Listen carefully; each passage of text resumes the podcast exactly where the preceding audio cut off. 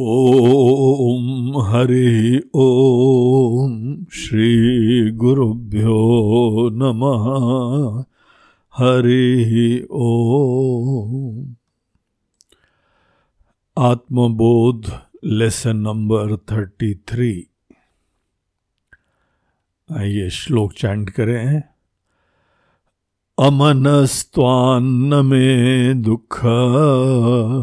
रागद्वेषभयादयः। अप्राणो ह्यमनाः शुभ्रः। इत्यादि श्रुतिशासनात्। अमनस्त्वात् न मे दुख राग द्वेष भय आदय। अप्राणो ही अमना, शुभ्र। इत्यादि श्रुति शासनात् इस श्लोक में भगवान शंकराचार्य जी हमको बता रहे हैं कि देखिए, जब हम लोग मन नहीं है हम लोग को पिछले श्लोकों में जहाँ पे दिखाया कि हम उपाधि से अलग हैं, उनके दृष्टा हैं, ये सब चीज़ें दृश्य हैं। तो इसीलिए इनको अनात्मा की तरीके से देखना चाहिए। अब जब हम किसी अपनी उपाधि को अनात्मा की तरीके से देखते हैं, अनात्मा अर्थात ये आत्मा नहीं है, ये हम नहीं हैं। जब किसी उपाधि को इस प्रकार से हम लोग देखते हैं तो कैसे पता लगता है कि हमने निश्चय कर लिया है? उसका प्रमाण क्या है? पिछले श्लोक में हम लोगों को देह और इंद्रियों के बारे में यही बात उठाई गई थी। कि हम देह नहीं हैं, हम इंद्रिय नहीं हैं। ये बात हमने देखी, हमने इसके ऊपर चिंतन करा, इसके तर्क दिए, इसको अपने ध्यान का विषय भी बनाया। और जब हम अब देह और इंद्रियों को देखते हैं तो उसके अंदर हम यही भावना उत्पन्न करते हैं कि हम नहीं हैं, ये हमारा हो सकता है। वस्तुतः हमारा भी बोलना, ये मैं को ही एक, संकुचित बोलने के बाद ही, अलग खड़े होने के बाद ही किसी चीज़ को मेरा तेरा भी बोलते हैं। लेकिन तो भी एज अ कॉम्प्रोमाइज हम लोग फ़र्स्ट स्टेप की तरीके से कि ये हम नहीं है, हमारा है। कोई चीज़ हम नहीं है, हमारी है, ये बोलने का आशय बस यही होता है। कि ये हमसे अलग है। इवन दो हमसे जो चीज़ अलग है उसको हमारा बोलना है क्या? अगर बोलना चाहो तो पूरी दुनिया ही तुम्हारी है। या देखना चाहो तो ये किसी चीज़ में हमारा पना नहीं है, है? तो ये यद्यपि यहाँ पे अनेकानेक उपाधियों को हम ऑब्जेक्टिफाई करके उनको अपने से अलग देखते हैं। चलिए ये हमने साधना करी। लेकिन यहाँ पे पिछले श्लोक से और इस श्लोक में भी, पिछले श्लोक में हम देह नहीं है, हम इंद्रिय नहीं है, इसका कॉन्सिक्वेंस दिखाया, और इस श्लोक में हम मन नहीं है, उसका कॉन्सिक्वेंस दिखा रहे हैं। क्या कॉन्सिक्वेंस है उसका? जब हम देह नहीं है तो हमारा जन्म नहीं है। हमारा बुढ़ापा नहीं है। हमारे अंदर कोई क्षय आदि, कोई रोग नहीं है और हमारी मृत्यु नहीं होती है। जब हम लोग इन इफेक्ट्स इन कॉन्सिक्वेंसेस के दृष्टिकोण से हम अपने ही अनुभूति को इवेल्युएट करते हैं, तब पता लगता है कि हमने देह से पृथक अपने आप को देखा है। हमने ये निश्चय कर लिया है कि हम देह नहीं हैं। तो देखिए, यहाँ देह कुछ न कुछ तो है और देह बहुत ही महत्वपूर्ण है, प्रिय है। आज तक हम इसी को मैं समझ रहे थे। हम्म? अब हमको कुछ ऐसी चीज़ देखनी है जो कि देह के साथ साथ रहते हुए भी देह से अलग है। जब हम उसको क्लियरली देखेंगे, तब जाके देह के ही विकार, देह के धर्म हमारे नहीं होंगे। देखिए, असली जो है, वो कहा जाता है ना the test of pudding is an eating जब फाइनली जब हमारे बीमारी हो, उस समय क्या हमको दिखाई पड़ता है कि हम देह से अलग हैं? जब किसी की वृद्धावस्था आ जाती है तो क्या उसको दिखाई पड़ता है कि हमारा कोई बुढ़ापा नहीं है? यही हम लोग के ज्ञान का अल्टीमेट प्रयोजन है। हम इतना क्लियरली अनुभव कर सकें अपने आप को देह से अलग। और एक दिन हम सब लोगों की मृत्यु आएगी। यहाँ पे जो है, देह से जुड़े हुए हमारी दुनिया, हमारे रिश्ते, हमारे कंफर्ट्स ये सब चीज़ें हम लोग छोड़ देंगे। उस समय हमको ये दिखना चाहिए कि दरअसल हमारा कोई मरण ही नहीं हो रहा है। हमको ऐसे ज्ञान की क्लैरिटी तक एम करना चाहिए। इंद्रियों के बारे में भी बताया कि फाइनली हम इंद्रियों से अलग हैं। इसका फाइनल टेस्ट कैसे होता है कि आज तक अनेकानेक विषयों के प्रति हमको राग था अटैचमेंट था, संग था। तो जो विषय होते हैं, वो इंद्रियों के ही रिलेशनशिप में होते हैं। इंद्रियों के द्वारा ही विषय देखे जाते हैं, अन्यथा विषय की अनुभूति का ही कोई माध्यम ही नहीं होता है। तो ये जो भी यहाँ पर हम लोग विषय देखते हैं शब्द स्पर्श रूप रस गंध खाना पीना हो कोई स्पर्श हो अपने प्रिय लोगों का स्पर्श का भी आनंद होता है। सुंदर जो है म्यूज़िक हो शब्द हो हम्म, इन किसी भी चीज़ का अब क्या अटैचमेंट रह गया है क्या? जब आपके दृष्टिकोण से आप इंद्रिय ही नहीं है तो इंद्रिय की दुनिया हमारी है ही नहीं। हम्म? तो यहाँ पिछले श्लोक में आचार्य ने बताया था कि absence of attachment to objects is the proof कि हम अपने आप को इंद्रिय से अब अलग देख रहे हैं। अब आइए इससे कनेक्शन उत्पन्न करने के उपरांत ये थर्टी थर्ड श्लोक में देखते हैं, क्या बोलते हैं। यहाँ कह रहे हैं अमनस्वान न में दुख राग द्वेष भयादया। अब ये जिस समय कोई मन की दुनिया क्या है? मन के धर्म क्या है? मन का डोमेन क्या है? मन का काम क्या है? मन के अंदर हमारे अनेकों प्रकार के थॉट्स इमोशंस ये सब मन में ही आते और हमारे अंदर सब मन की बड़ी शांति है या मन के अंदर बड़ी अशांति है, ये सब मन के अंदर की कहानियाँ हैं। और अभी तक हम मन से अटैच थे। जब मन से अटैच होते हैं तो उस समय मन की पूरी दुनिया हमारी दुनिया होती। लेकिन अब हम, जब ये निश्चय करे हुए हैं कि हम मन नहीं हमारा एग्जिस्टेंस मन से इंडिपेंडेंट है। हम मन के ऊपर डिपेंडेंट भी नहीं है, बल्कि मन हमारे ऊपर भले डिपेंडेंट हो।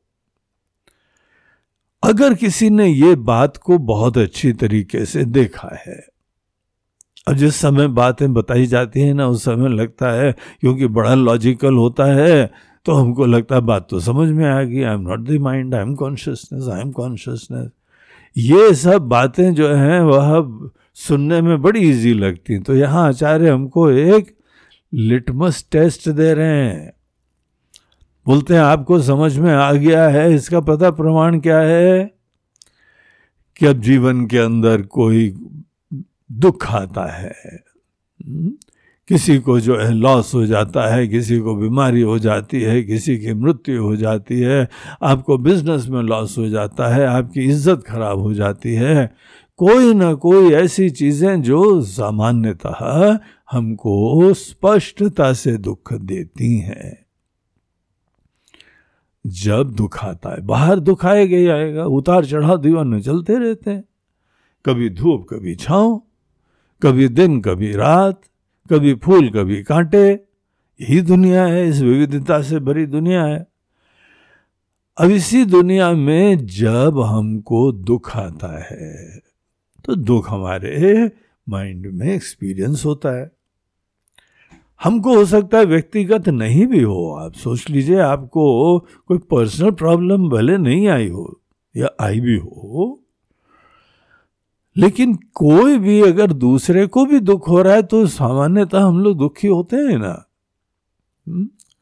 और हमको अपने आप में भी दुख आ जाता है, हमारी जो अनुकूलताएँ हैं कॉर्डियल सिचुएशन है, वो सब खत्म होने लगती हैं।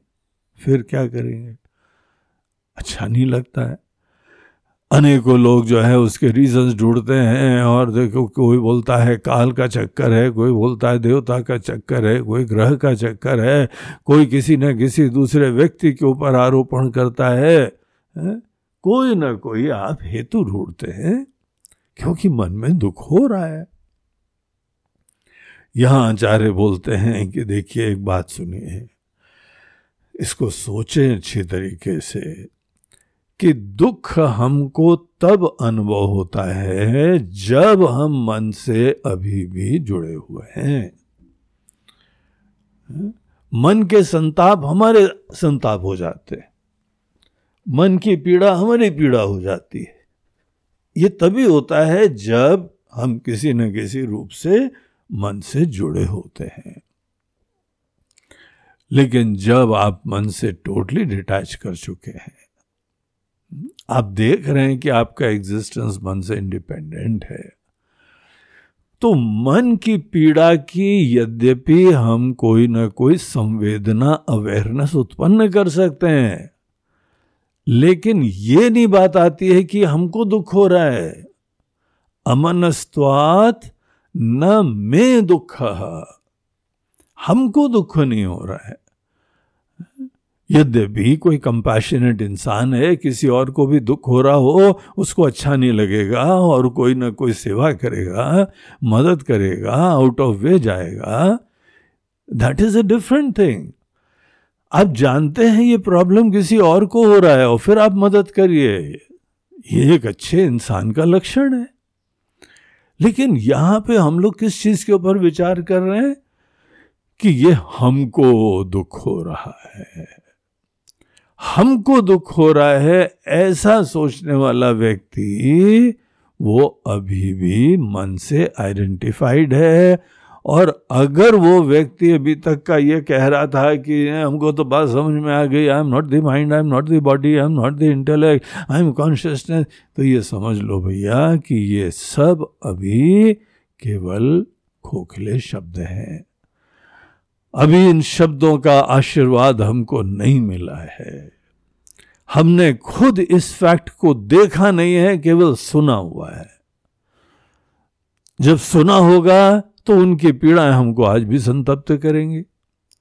लेकिन जब खुद बहुत अच्छी तरह से देखा है इस बात को then you can stand apart ये मन की जो भी दुनिया है, मन की पीड़ाएँ हैं, उससे हम सब चीज़ों से किनारे खड़े रह सकते हैं। अमनस्त्वात न मे दुख, अमनस्त्वात न में राग, न में द्वेष, न में भय आदय। अब राग जैसे पिछले श्लोक में भी देख रहे थे कि यहाँ पे अनेकों चीज़ों के साथ अटैचमेंट संग खत्म हो गया। अब संग का कोई गुंजाइश नहीं, क्योंकि हम इंद्रिय नहीं है। तो इंद्रियों के लेवल के ऊपर संग खत्म हो गया। अब मन के धरातल पे अनेकों के प्रति बहुत अटैचमेंट विराजमान है। ये हमारी दुनिया है, ये हमारा परिवार है, ये हमारे बच्चे हैं, ये हमारी गाड़ी है, ये हमारा धन है। है ना? होता है ना? इन चीज़ों के ऊपर एक बड़ा प्यार सा होता है, जो प्यार पराधीनता वाला होता है डिपेंडेंस वाला होता है। तो ये जो यहाँ पे राग आता है ना, ठीक है, कोई बहुत ही राग युक्त तो होगा, आपके लिए बड़ा प्रिय होगा, बड़ा सेवा भावी होगा, आपकी खुशियों का ध्यान देता होगा ऑल फाइन ये सब चीज़ों में कोई इशू ही नहीं है। इशू क्या है? कि कोई बहुत अच्छा है, उसके साथ हमारा अटैचमेंट हो जाता है। अटैचमेंट है कि वो जो खुशियाँ देता है ना, उसके बगैर हम नहीं जी सकते। हमारे जीवन में कोई शून्यता आ जाती है इसके बगैर। जब किसी के बगैर आपके जीवन में शून्यता उत्पन्न हो जाए तो वो, वहाँ पे एक डिपेंडेंस भरा संबंध है। ये डिपेंडेंस भरे प्यार को ही राग बोलते हैं। इसीलिए ये राग और राम, इन दोनों में बहुत थोड़ा सा फ़र्क होता है। दोनों बहुत ही प्यारे होते हैं, दोनों बड़े अच्छे लगते हैं? लेकिन राग वाली चीज़ के ऊपर हम डिपेंड होते हैं और जो सत्य है, जो शाश्वत है, उसको बड़े तटस्थता से देखते रहते हैं। उसमें बड़े डिटैच रहते हैं। लेकिन राग वाली चीज़ के प्रति जो है, पकड़ने की बुद्धि होती है। और ये पीड़ादायक होता है। जब राग होता है ना तो आपको तो थोड़ी देर टेम्परेरी बड़ी खुशियाँ मिलती हैं। लेकिन बाद में यदग्रे प्रारंभ में जो अमृत तुल्य है, और बाद में वही विष बन जाता है। कुछ भी भगवान न करे, आपके राग के विषय को हो जाए, आपके ऊपर ही तो पहाड़ टूट पड़ता है इतना बड़ा। ये क्यों पहाड़ टूटा? इसलिए नहीं क्योंकि कोई यहाँ बाहर आया या गया या बीमार हुआ। इसलिए हुआ क्योंकि हमारे अंदर राग था। तो यहाँ पे विदाउट राग हमारी रिलेशनशिप बड़ी प्यारी सी हो सकती है। ये विश्वास करना चाहिए? राग की कोई ज़रूरत नहीं है, हम राग से फ्री होके जी सकते हैं। और राग से फ्री होके जीने की संभावना तभी एकदम ओपन अप हो जाती है, जब हम उस मन से डिटैच हो गए हैं। हम मन से अलग हैं। मन की न खुशियाँ, मन के गम, मन का एग्जिस्टेंस मन का नॉन एग्जिस्टेंस इस किसी चीज़ से हमारा कोई फ़र्क नहीं पड़ रहा है। इसको बोलते हैं, मन से अलग किसी सत्ता को देखना। तो इसीलिए न मे राग अमनस्वात न मे राग मन ना होने के वजह से हमारे अंदर अब कोई राग का इश्यू नहीं है। यही तो हम लोग अनेकों संतों में देखते हैं? सबके प्रति प्रेम रहता है, लेकिन किसी के प्रति राग नहीं होता है। तो ये चीज़ जो है यहाँ पर हम लोग को राग के संदर्भ में दिखाई। अगली चीज़ बोलते हैं अमनस्वात न में द्वेषा। तो राग जहाँ जहाँ होता है, कोई चीज़ हमको बहुत अच्छी लगती है तो अनेकों चीज़ें ये भी होती हैं जो हमको नहीं पसंद है।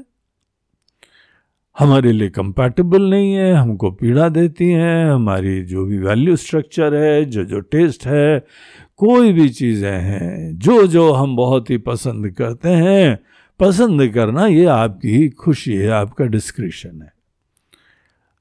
जैसे आप पसंद करते हैं, वैसे यहाँ पे वो कोई ऐसे भी लोग हैं जो नहीं पसंद करते हैं। और जो नहीं पसंद करते हैं, उनको देख के हमारा मन के अंदर एक उच्चाटन होता है। ऐसे लोगों से दूर रहना चाहते हैं। और अगर वो खुद ही आपके पास आ गए और अपना उन्होंने जो भी विचारों का प्रभाव डाला तो वो चीज़ बड़ी डिस्टेस्टफुल हो जाती है है ना? वो अच्छी नहीं लगती है।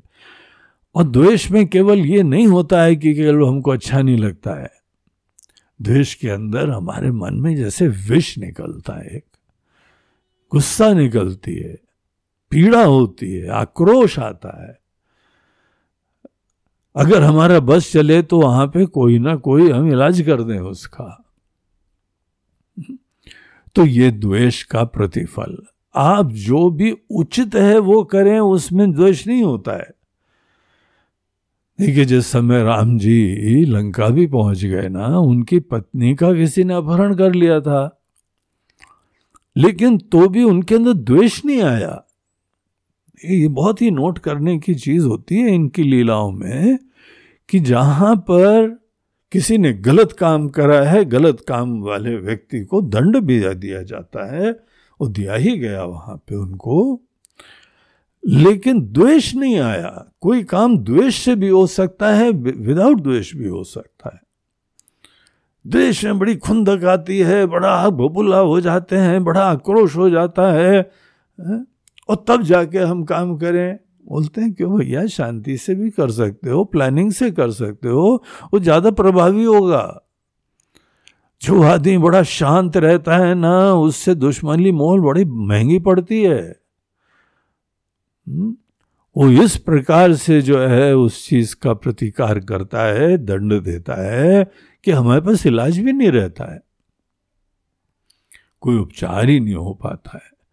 हम शांत हो के भी यहाँ पे कोई अधर्म वाले व्यक्ति हो, कोई गलत विचार वाले व्यक्ति हो, उनका हम इलाज ज़रूर कर सकते हैं तो हम अपने द्वेष को जस्टिफाई नहीं करें द्वेष होनी चाहिए, द्वेष होने को बार आवश्यक होता है, बोलते हैं, जी नहीं, ये कमज़ोर लोग हैं ना समझ लोग हैं, अविवेकी लोग हैं, संतुलन नहीं है, इसलिए इस प्रकार से बोलते हैं। अनेकों जगह ये हमने जो है स्लोगन लिखा हुआ देखा कि जहाँ पे जो खून खोले नहीं, वो क्या आदमी हिंदू ही नहीं है।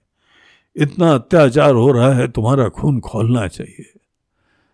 बोलते भैया, अपने आप को हिंदू बोलने वाले, राम जी की जयकार करके वोटें बता, जमा करने वाले, जरा राम जी को ही देख लो भैया।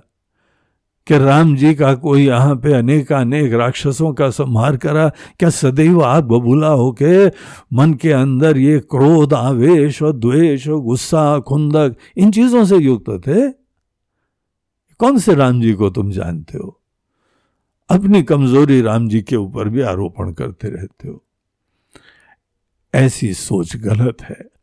अगर हिंदू समाज के अंदर कोई अत्याचार कर रहा है तो उस अत्याचार को ज़रूर दूर करना चाहिए। जो गलत है, सो गलत है। लेकिन कोई गलत कर रहा है अपने अज्ञान, अपनी मूर्खता से तो हम भी गलत करें अपने अंदर द्वेष से। पहले हेल्थ हमारी खराब हो, पहले मन हमारा खराब हो। और जिसकी हेल्थ भी खराब हो गई, मन भी खराब हो गया वह आदमी अपने मन से क्या प्लानिंग करेगा?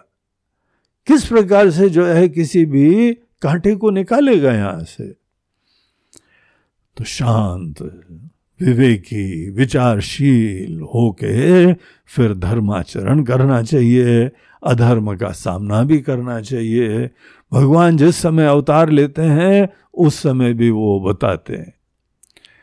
गीता के चौथे अध्याय में देखिए, वो बोलते हैं, परित्राणाय साधु नाम विनाशाय च दुष्कृताम धर्म संस्थापनार्थाय संभवामी युगे युगे।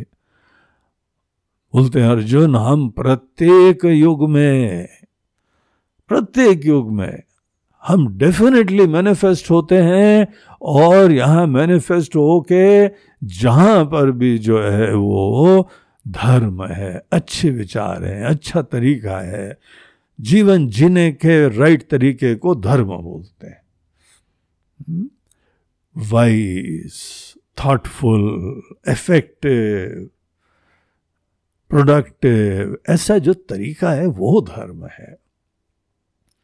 तो ऐसे जो है, वह रोड छाप नेताओं को जो कि अपने अंदर न संतुलन रखते हैं, न विवेक रखते हैं, न अपने शास्त्रों का ज्ञान रखते हैं। ऐसे लोगों की बातें सुन के सब लोगों के मन में केवल आक्रोश और उद्वेग और द्वेष, ये उत्पन्न कराते फिरते रहते हैं। सोचते हैं हम राम राज्य स्थापित कर रहे हैं। ये लोग तो मूर्ख हैं, अज्ञानी लोग हैं। हम लोग को अपने आदर्शों से प्रेरणा लेनी चाहिए। अपने शास्त्रों से प्रेरणा लें, हमारे लिए ज्ञान का स्रोत, ज्ञान के दीपक सदैव वही बने। हम अपने द्वेष को जस्टिफाई नहीं करें, हम लोग का मन सदैव शांत, सुंदर, विचारशील हो। यही हमारे जो है जीवन में हर प्रकार के कल्याण के लिए हेतु बनेगा। स्वास्थ्य भी तभी अच्छा रहेगा। तो जल के खुद ही मरते रहते हैं और बीपी हाइपरटेंशन और डायबिटीज़ दुनिया भर की समस्याएँ जो कि हमारे अंदर स्ट्रेस रिलेटेड इलनेसेस होती हैं, ऐसे लोगों के अंदर आती जाएँगी। तो इन सब चीज़ों को जस्टिफाई नहीं करना चाहिए। द्वेष को अपने मन के अंदर एक दोष समझना चाहिए और ये इसलिए आता है क्योंकि हम मन से अटैच्ड हैं। आप मन से अलग अपनी आइडेंटिटी देखो। ये यथार्थ है। ये हमारे वेदांत शास्त्र कह रहे हैं। ये वेदों के हमारे ऋषि लोग कह रहे हैं।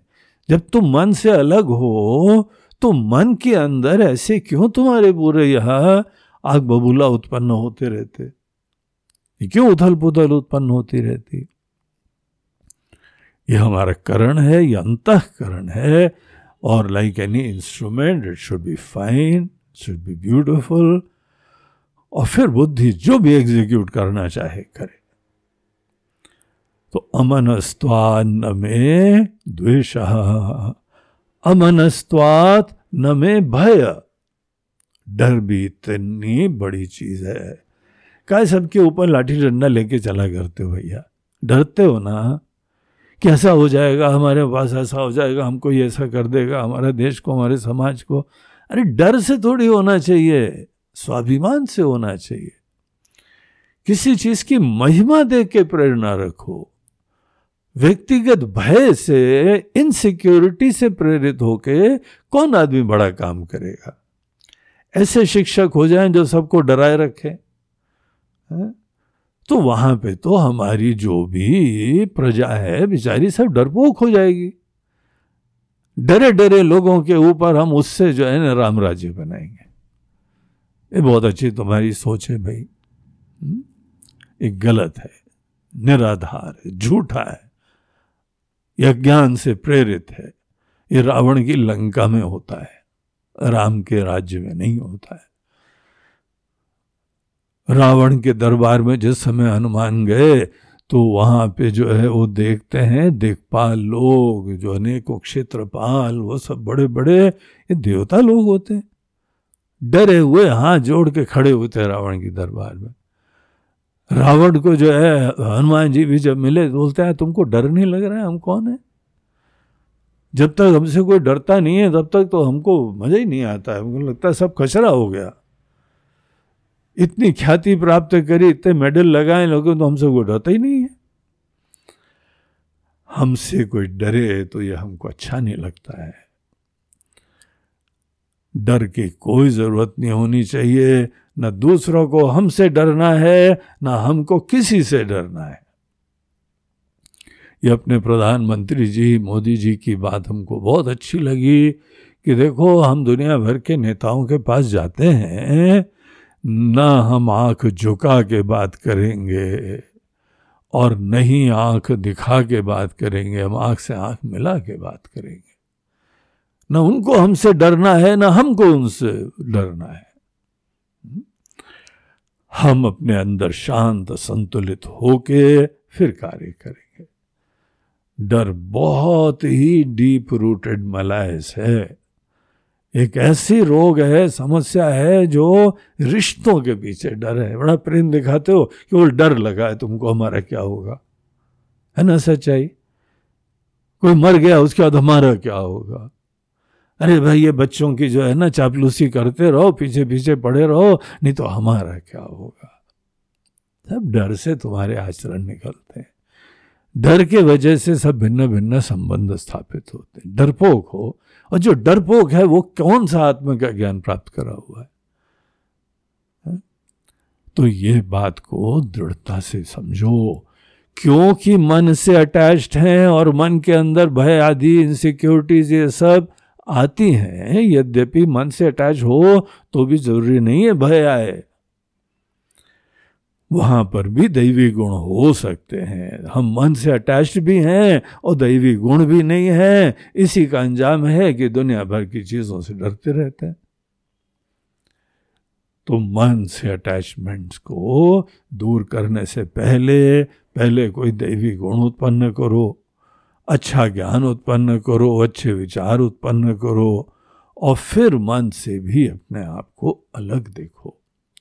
जो मन से अलग देखता है, उसके लिए तो सोच लो, राग, द्वेष, भय आदि की दुनिया ही नहीं है। आप सोचिए, आप टेलीस्कोप से जो है आकाश देख रहे हैं, तारे और नक्षत्र। अब ये तारे, नक्षत्र आदि देख रहे हैं, क्योंकि टेलीस्कोप से देख रहे हैं हम। टेलीस्कोप से देखना बंद कर दीजिए तो कौन से तारे आपको उस तरीके से नक्षत्र वगैरह वगैरह इतने क्लैरिटी से दिखाई पड़ रहा था, उनके डिटेल्स दिखाई पड़ रहे थे। खत्म खत्म हो गई ना वो दुनिया? तो हम जब मन से डिटैच कर जाते हैं तो ये सब चीज़ें हमारी नहीं होती, हमारी नहीं होती हैं। यहाँ ये नहीं कहा जा रहा है कि इनका एक्सपीरियंस आपको नहीं होगा। लेकिन आप ये सब चीज़ें डिटैचमेंट से देख सकेंगे। और ये जो यहाँ पे अमनस्वाद की बात कही है, ये हमने पिछले भी यहाँ श्लोकों में उसका रीजन दिया, लेकिन इधर श्लोक में श्रुति प्रमाण देते हैं। हम लोगों ने युक्ति प्रमाण देखा, अनुभूति प्रमाण देखा, अब यहाँ श्रुति प्रमाण देते हैं। तो यहाँ पे मुंडक उपनिषद के एक कोटेशन देते हैं, जहाँ पे श्रुति ने ये बताया, अप्राणो यमना शुभ्र। तो ये जो कोटेशन है यहाँ पर, अप्राणों से शुभ्र तक। ये मुंडक उपनिषद, वही मुंडक उपनिषद जिसमें सत्य में जयते आता है। उसी मुंडक उपनिषद के अंदर ये प्रारंभ में बोलते हैं, अप्राणो ही अमना शुभ्र, ये शुभ्र है। प्रकाश रूप है, शुद्ध है। और ये क्या चीज़ है? बोलते हैं, ये जो है नहीं ये प्राण है नहीं ये मन है। ऐसे तत्व को जानना ही आत्मबोध है। तो क्योंकि यही ऐसा हम लोग के उपनिषद हमको बता रहे हैं, उसी के अनुरूप चिंतन करते हुए हमने मन से इंडिपेंडेंट मन की दृष्टा, मन की आत्मा, ऐसे सच्चिदानंद स्वरूप को देखा और इसीलिए मन में जो हो वो हमारी दुनिया नहीं है। तो इस तरीके से थर्टी सेकेंड श्लोक में हमको यही बात देह और इंद्रियों के बारे में दिखाई और थर्टी थर्ड श्लोक में ये मन के संदर्भ में ये बता रहे हैं, जब आप मन नहीं हैं तो इसकी समस्त दुनिया, इसके कॉन्सिक्वेंसेस इस रूप में आते हैं और उससे जब आप मुक्त होंगे ना, तभी ये बात आपने प्रामाणिक रूप से जानी कि आप मन नहीं है। अन्यथा लिप सर्विस चल रही है, अभी भी मन के साथ अटैच्ड है। तो वो ज्ञान कोई काम का नहीं होएगा, आपको वो ज्ञान आशीर्वाद नहीं देगा। इस तरीके से इस पॉइंट को बहुत अच्छी तरह देखिए, सोचिए और एसिमुलेट करिए। ओम हरि ओम श्री गुरुभ्यो नमः। हरि ओम नमः पार्वती पते हर हर महादेव। नर्मदे हर। बोलो गंगा मैया की जय।